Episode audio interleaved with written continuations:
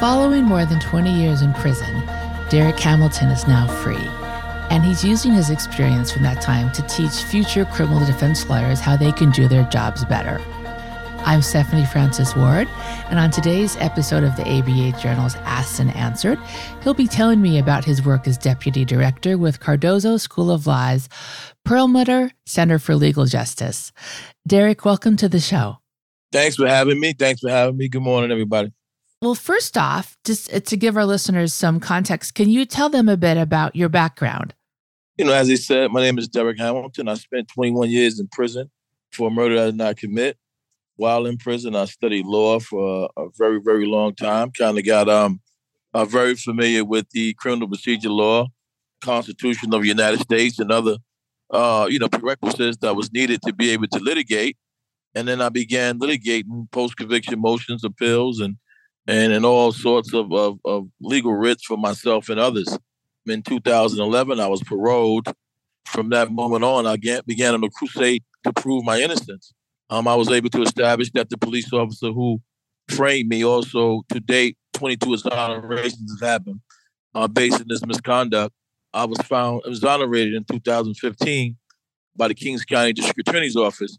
And in 2014, for the first time in New York history, the appellate division second department in my case found that a freestanding actual innocence claim is cognizable on New York's post-conviction 440.10 statute.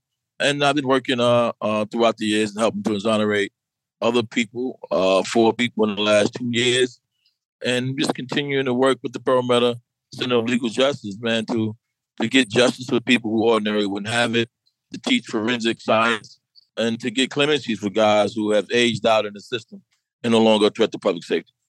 When you were inside, how did you go about teaching yourself to research the law? I read in some of your background that you you met a man named Jerry who had been doing time for a long time, but he was tired of researching the law. He was discouraged. Um, how did? Could you tell me a bit about how you learned and maybe about him a bit? Well, I learned from they had a a legal research course that they was given to Rikers Island to begin with.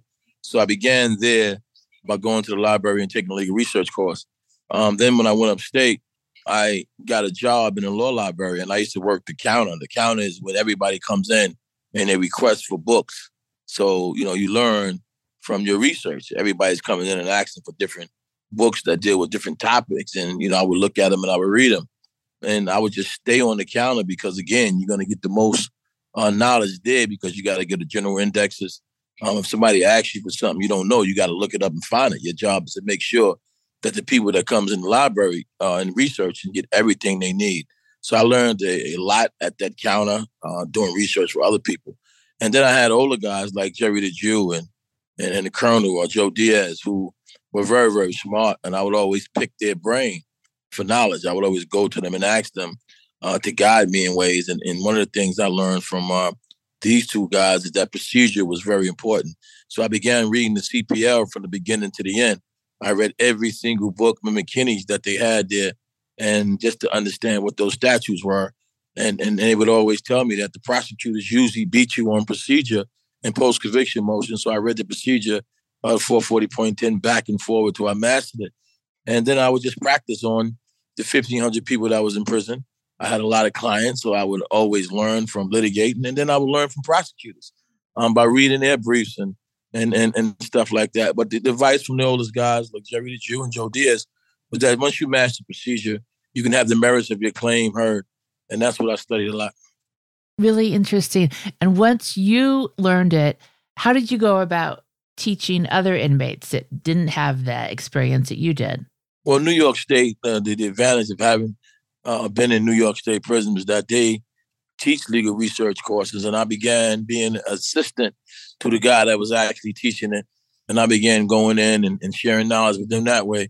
So I was able to, you know, just learn a lot and meet a lot of people and, and just do a lot of things.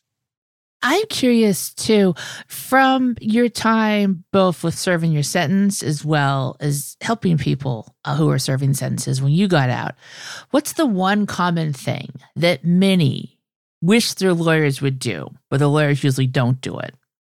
Believe them. I mean, the, the most fundamental thing that I found is there's a distrust between uh, lawyers and their clients because lawyers tend to don't believe the things that their clients say, and maybe for good reason.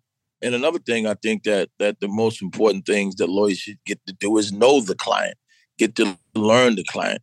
Uh, some guys have mental health problems uh, and they need mental health treatment, and they go through the system over and over again because of their mental health deficiencies and never get the treatment that they need. And the same thing goes to people that was abused, you know, as kids. Lawyers need to know who their client are. Take time to find out what is the trauma that caused them to uh, uh, become antisocial beings or whatever they may be. Just get to know them, get to know them as a human being, and don't look at them as just a docket on a court. Uh, look at them as a human being. Um, and I think that's the most fundamental thing is building a relationship uh, with your client so that there's a trust and that the client can tell you the truth, that he can feel uh, comfortable and opening up to you uh, because you're dealing them uh, with a human being and not just somebody who's committed a crime and locked up and and, and should be uh, feeling indifferent about the circumstances. Let's take a quick break. And when we come back, I want to ask you about building trust with your clients. We'll be right back. Be the best resource you can for your Spanish speaking clients with the Spanish Group's legal translation service. Experienced translators ensure accurate translation of your documents with same day delivery. Confidentiality is ensured, and the Spanish Group guarantees acceptance for certified translations. All that, and their rates are competitive. If you need other languages, the Spanish Group translates in over 140 languages. Mention Legal Talk 20 when you request your quote for 20% off your first translation. Visit thespanishgroup.org. Delegate out those tasks that take up your time. Stafi can help you with your legal, administrative, marketing, and even client facing workload. Hiring Stafi's top notch bilingual virtual staff means Stafi does the recruiting, hiring, and training for you. Then, if you need a change, Stafi handles it. You get to concentrate on your strategic work. Schedule a free consultation at stafi.cc. That's S T A F I dot cc and get $500 off with code HAPPY24. And we're back. I'm Stephanie Francis Ward. And on today's episode of the ABA Journal's Asked and Answered, my guest is Derek Hamilton. He's a deputy director of Cardozo's Perlmutter Center for Legal Justice. Derek, I want to go back to what you said before the break about believing your clients and taking the time to get to know them. One thing I hear from lawyers a lot is they there's so much to do on their cases. And you probably feel that way too, now that you're helping people.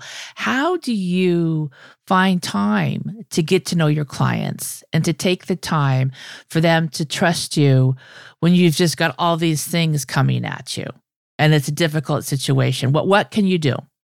Well, one of the things, the, the most important things is to make sure that there's a flow of letters and telephone calls uh, in terms of some form of communication so, I mean, if you speak to a client twice a month, uh, you know, three times a month, and you hear him out, uh, and then the things that they tell you, you kind of like, if you can't do them, you appoint them to somebody to see them through. You know, the main thing is that if a guy tells you, hey, you know, if you get my phone records, you can prove that I was home and not at the crime scene, and nobody ever gets his phone records, it's frustrating. That's a problem. It, yeah. It's a big problem. And you and you shouldn't be deferring to prosecutors and judges. I mean, a lot of times in court, lawyers defer to prosecutors and judges over their own client because they tend to believe them more and, and don't believe their own client. And that in itself is a telltale sign. It's shown. It's like right there in the in the makings when it happens. I mean, you have to really have faith that the person who's accused has the most to lose. So they should come forth and tell the truth. If they're lying to their lawyer, uh, lawyer's easily going to find out, but you need to investigate. You need to really, really investigate oftentimes people who are serving prison sentences they've had a significant amount of trauma from the get-go. And it can certainly be hard to build trust with people who've had trauma even if you as a lawyer are doing the job to your best ability. Do you have advice on that? Or there some way to get your client services that maybe a lot of lawyers don't know about or don't take the time to get? And how can you convince your client to accept services if you can get them? Well one of the things we do uh, when I say we do, I mean we speak to the judge and let him know that this is the situation. that we believe needs time. Again, everything is time. It's not about rushing somebody through the criminal justice system because, but you have to let the judge know this is not an ordinary case. That this guy may have some serious mental health problems and don't want to acknowledge them. Right? We need some time to recognize what those are, to have them speak to social workers, to have uh, people come in and, and, and adjudicate this individual. And we explain the reasons why we believe so, whether it's the history, whether it's family members' information, uh, we get mitigation specialists probably involved, but but communication to the court so they can understand that there is a breakdown in some form of mental health with our client, and that you know we need time. We need to really find out what this is. You know, we need to get our heads behind it because if we don't know, then we can't advocate appropriately. And anytime there seems to be a rush, we have to let the court know that the court risks in making us ineffective and have to protest and maybe even get off the case because we don't want to see, you know, we don't want to be in that position where we hurt our client at any cost. So communicating with the judge, communicating with the prosecutor, and then bringing in some outside social worker uh, to some degree, whether it's Osborne Association New York uh, or somebody else. We use Osborne a lot in their services. You definitely have to let the court know what you're working with and ask for some assistance to some degree. Are there times a client doesn't want to accept the help? And if so, how can you try to convince them it's in their best interest? Well, there are times when clients don't want the help. I mean, and, and again, I think that's where I come in at because having experienced the criminal justice system and, you know, having the ability to sit down and talk to people comes in handy. But I think you should hire somebody that can relate to the client. Like, again, this is where trust comes in that, right? A lot of times, you know, clients is to not trust you because of cultural differences or whatever that may be. And I'm not saying lawyers have all these resources. The biggest problem is lawyers don't have the resources they need to be able to achieve these goals, right? So if the court is not uh, gonna, if even if a law, if a client pays and he started out with money and he runs out, the question then becomes whether or not the judge is gonna, you know, put up that money from the state to assist. So I mean, it's difficult when a client don't want to help himself. In that case, you know, if I'm an attorney, I may even want to get off the case and say, Judge, look, I can't be a part of this destruction. This guy may need to go into some mental health facility until he's better to make a decision for himself. Right now, he can't make that decision, but you have to put it on the record. You have to let it be known.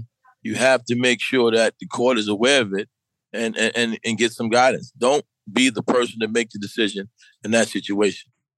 How does, in terms of client trust, how does showing respect figure in in terms of the lawyer showing respect for a client? I can see where sometimes, you know, that issue of respect either it's not there or it might get really misread in certain situations. You know, it, it usually happens. I mean, it usually happens. There's usually be a mis a misread from you know clients and and and you know attorney client mistrust. I mean, that's something that has to be built right? There is no presumption that just because I'm your lawyer I represent you, you're to trust me because there's probably some past uh, displeasures or whatever it may be. So for me, again, it goes back to explaining who I am and what I do and asking the client to be forthright and completely honest because I'm going to turn over every stone and everything to try to find out what happened here. But again, trust goes both ways. And and you know, I let them know that look, I'm gonna be your advocate. I'm going to be the person who stands by you 1 million percent. But all I'm asking from you is to be the same. It's your life. You know, I want you to understand more than mine is yours. All I can do is assist you in getting the best results possible. But I'm going to need you to be 100% uh, involved, right? A lot of times lawyers come in and they want to control every aspect of everything because they may be smarter than the client um, but they don't know enough. They don't know the neighborhood. They don't know the facts. They don't know the circumstances. So you have to sell that we are a team, right? That, that we are a team. There's no me versus you or you versus me. We are the team. And we up against a prosecution office that has, uh, you know, maybe 1,500, 2,000 employees. And, and, and, you know, they have way more resources than we have. So, you know, we got to be smarter than them. So, I mean, it's all about, again, the relationship, the communication, the ability to to build uh, that that bond with that defendant. And I want to go back to what you said about the control piece. Is that a problem maybe with new lawyers or lawyers that aren't very experienced, or maybe with lawyers who are experienced? Is sometimes lawyers want to control everything, but sometimes that doesn't work. Oftentimes that doesn't work. You know, it's hard to acquiesce to somebody that you think may not have uh, the intelligence or the experience in knowing what's best for themselves. But um, when you talk about factual matters, when we talk about neighborhoods and, and evidence and, and, and, and information, or even people that I can reach out to, who's going to know better than that defendant? You know, who's going to know better than that defendant if he's from the community in which the crime happened?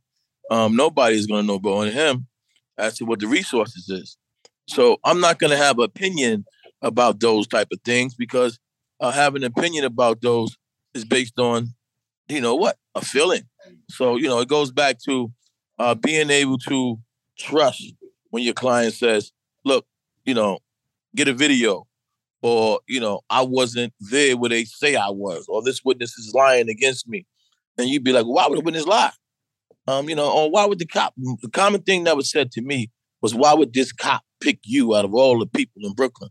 Again, today, 22 people has been exonerated by the misconduct of this cop, right? So when you ask questions like that, uh, you tend to make your client believe that you think he's guilty, that you siding with the police officer, and you really was just asking a question that you didn't even understand. So we got to be careful in the dialogue and how we communicate with people who are incarcerated. And again, we got to remember that they're human beings, that they're people who have families, who have children and loved ones, you know, and, and, and all of that. They're just not animals. When you're working with law students who haven't spent much, if any, time with people who don't share their background, what do you tell them or do to help them about getting past their bias? One of the things that, that Josh Dubin is great at, uh, the director and, and in the forensic classes, is he point out the biases and how in all of these sciences, bias cause the problem. Like when there's biases or when there's subjective analysis, errors always happen. And we talk about that, whether it's in jury selection or whether it's in our own personal belief. But what I teach them more than anything else is that their job as lawyers is to change the criminal justice system, right? That we have an obligation to not just become lawyers, but to improve the system. And that when we think something is wrong, most of the time there is something wrong, and we just shouldn't stand there and just watch it. We should be involved in making sure that it's changed. And that's the fundamental difference, I think, is is I let them know that leaving as young lawyers, they have an obligation to improve the system. You know, and if you're not improving it, then you're just sitting there existing in it. And we shouldn't want to do that. Let's take a quick break. And when we come back, we're going to discuss how lawyers can deliver not so great news to their clients assuming that the news is correct, they can deliver it in a way that clients will accept and understand. We'll be right back. Filing court documents, serving legal papers, collecting electronic signatures, all critical parts of the litigation process, yet ones that are time consuming and error prone. But what if you could do more straight from your case or document management software?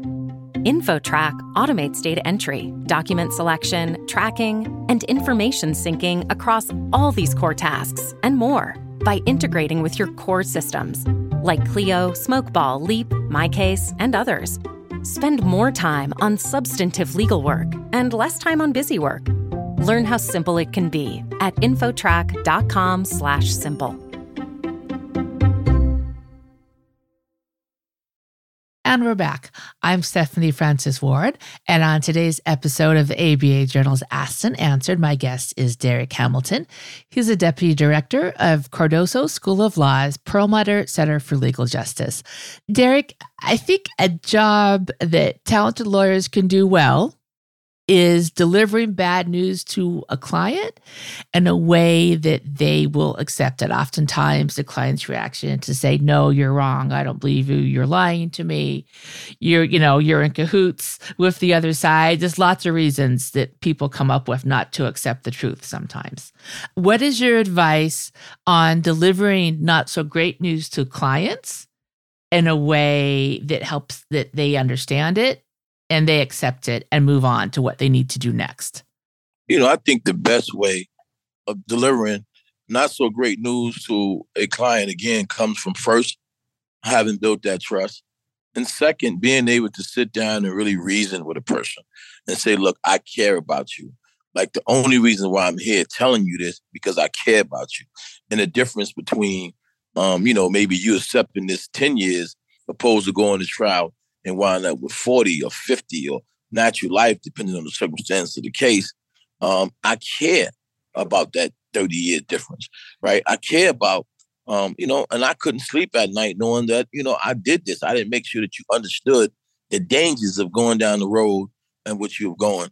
And we have done that with client after client, make them see reason when they didn't see it, let them understand that the greater good of all is to see freedom another day, and that the evidence that's against them is, just terrible.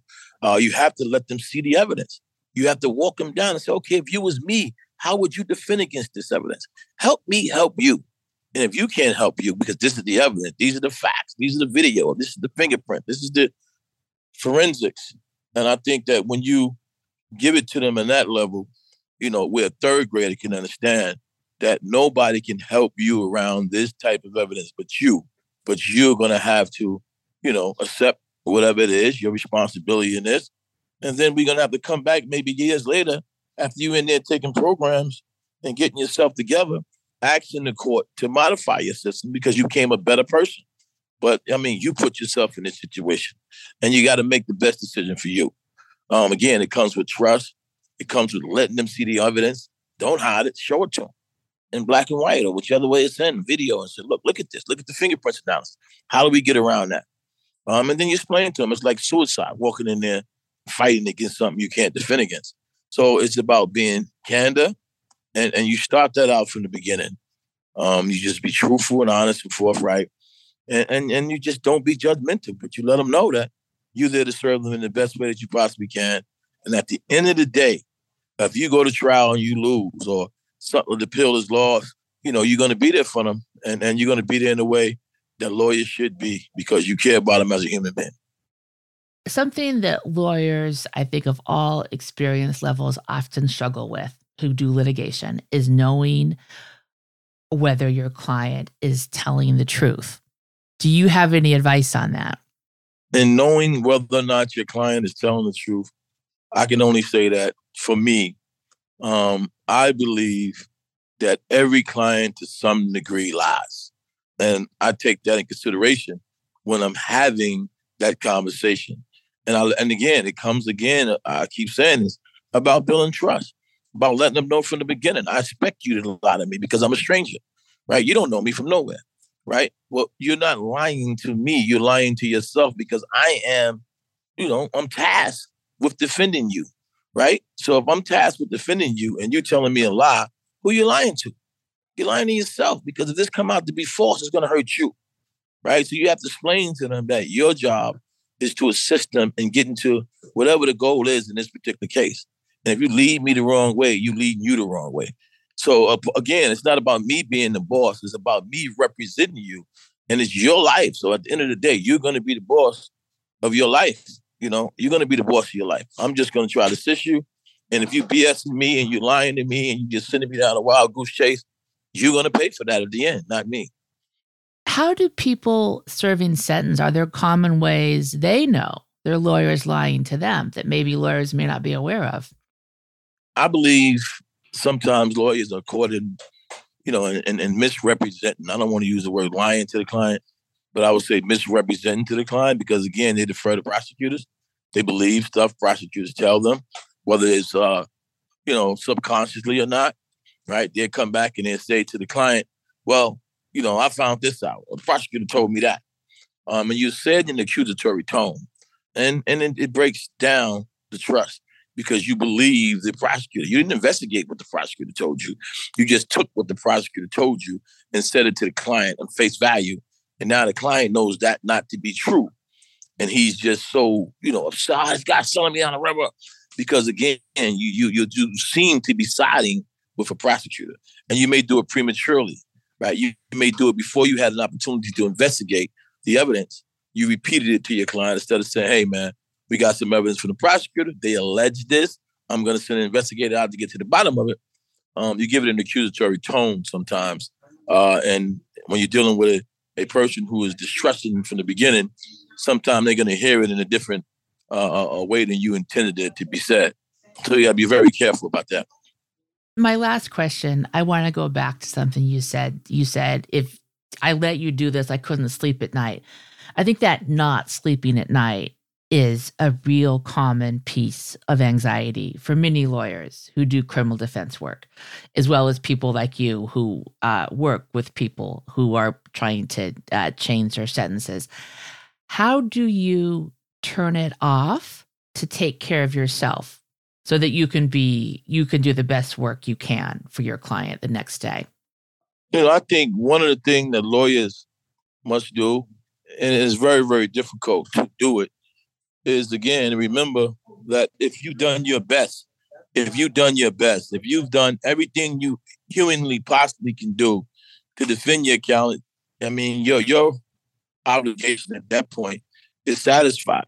And you should be able to go home and get a good night rest, knowing that you left it all on that table when you was in court and had the opportunity to. And your client, win, lose, or draw, would know the same. So, you know, I'm gonna sleep good at night I'm to get rest and be ready for the fight the next day because I'm to know that, you know, while I was in that court, I was at my best. And and the and the only way you can be at your best is again, like you said, to rest and to do your best every single time you walk in the courtroom. And you think you can't, then get that adjournment. See, I'm not I'm not up for the fight today. Um, you know, I need to. I mean, whatever it is, it's harder done than said. Some judges' calendars don't permit it, but I mean, if a lawyer is not 100% on his game, or at least, you know, at the degree when he can really, really be his best, then I think that shouldn't be a court day. You know, and I think that you should be able to communicate that too with your clients. Like, look, this is not one of the greatest days. I might need your hand because the judge ordered me to be whatever. I mean, it's about taking care of you, doing your best. Walk in that courtroom or uh, and just do your best. And and just remember, if you were sitting in that chair where that defendant was, what would you want done for you? Always remember that. If that was me sitting there, um, what type of representation would I want? What would I want somebody to do for me? I think that benchmark was says it all. Derek, thanks you so much for your time today.